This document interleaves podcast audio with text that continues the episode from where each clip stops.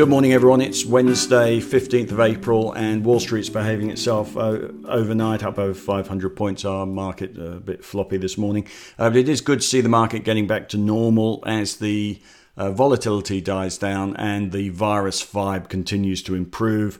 In particular, overnight, with a number of US uh, states talking about uh, economic reopenings is the new phrase uh, ahead of schedule. So, all good. Interestingly, Amazon hit a record high overnight. I noticed as well A2 Milk hitting record highs here.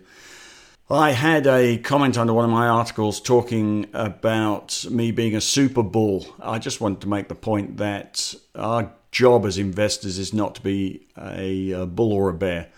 Uh, the spectrum of opinions goes from super bull to super bear and it seems the people at either end of that spectrum are always the most vocal, whilst the uh, silent majority in the middle keep themselves to themselves. Our job as investors, and your job as well, uh, is not to pin yourself on the spectrum and not to be dragged from one end of the spectrum to the other. You don't need to have a view.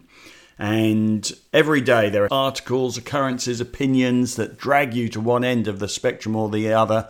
Uh, but you've just got to be very careful of adopting a vibe, uh, buying into any position on the spectrum, which means once you put your opinion down, you've got to stick to it.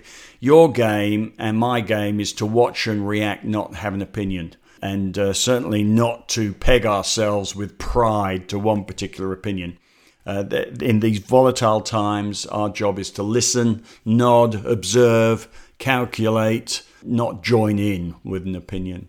We were discussing in our morning uh, meeting this morning what stocks to buy, and I had the comment from one of my colleagues that you lot seem to think this market's going to go up indefinitely. Uh, the market's up 20%, it can't keep going up like this. Uh, Isaac Newton was watching apples when he said what goes up must come down. He wasn't watching the stock market. Uh, in the stock market, we have had one of the biggest drops in a decade. As I go through, and and you might think this is ridiculous, but with the systems I've got, I can do it quite quickly. I might go through 200 charts of the ASX 200 stocks, and all I am seeing at the moment is one of the biggest buying opportunities we've seen in a decade. Yes, it could be wrong, and if it is wrong, we'll do something about it. But at the moment, uh, I wish I ran a billion instead of 40 million because there is so much stuff that you could buy. So uh, I would just warn you all against listening to some chicken little article, comment, fund manager, advisor uh, telling you that it's all scary and that this is going to be terrible. No doubt there are things ahead of us which will be terrible, but handle them when they come. Otherwise, you will rue the day. Uh, you listen to some uh, chicken little piece of advice during one of the best buying opportunities in a decade.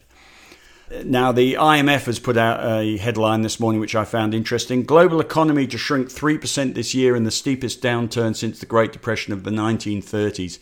I just put a note in the strategy piece today that you have to distinguish between articles, opinions that are past the post, and those that actually add new information and might move share prices. The IMF are telling us nothing new. They're, they're merely having a stab at quantifying what we already know, which is the global economy is going to take a hit. So there's no need to react to it. Makes great headlines. Media love that. But behind every headline, just think of it every time you read an article is there something or is there nothing? And behind the IMF article, there's really nothing that we that will move prices. So just distinguish.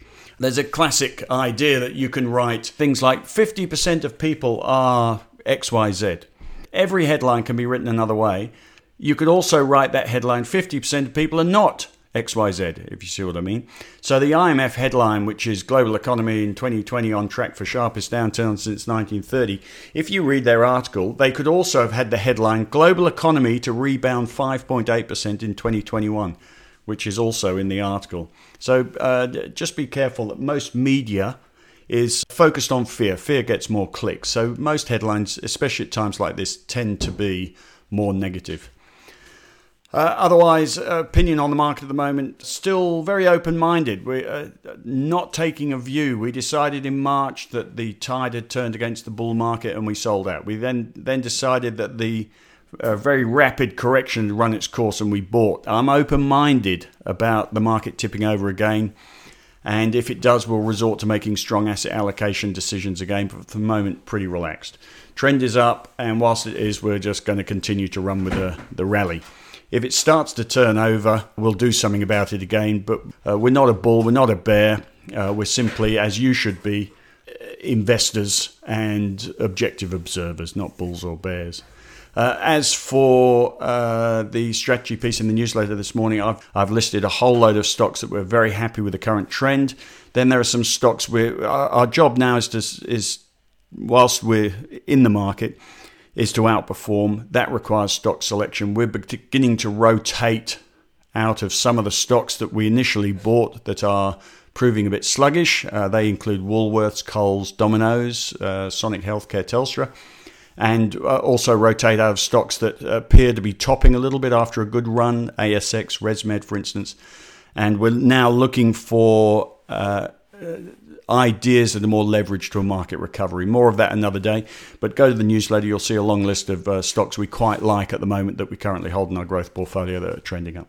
You have a good day, and I'll see you back here tomorrow.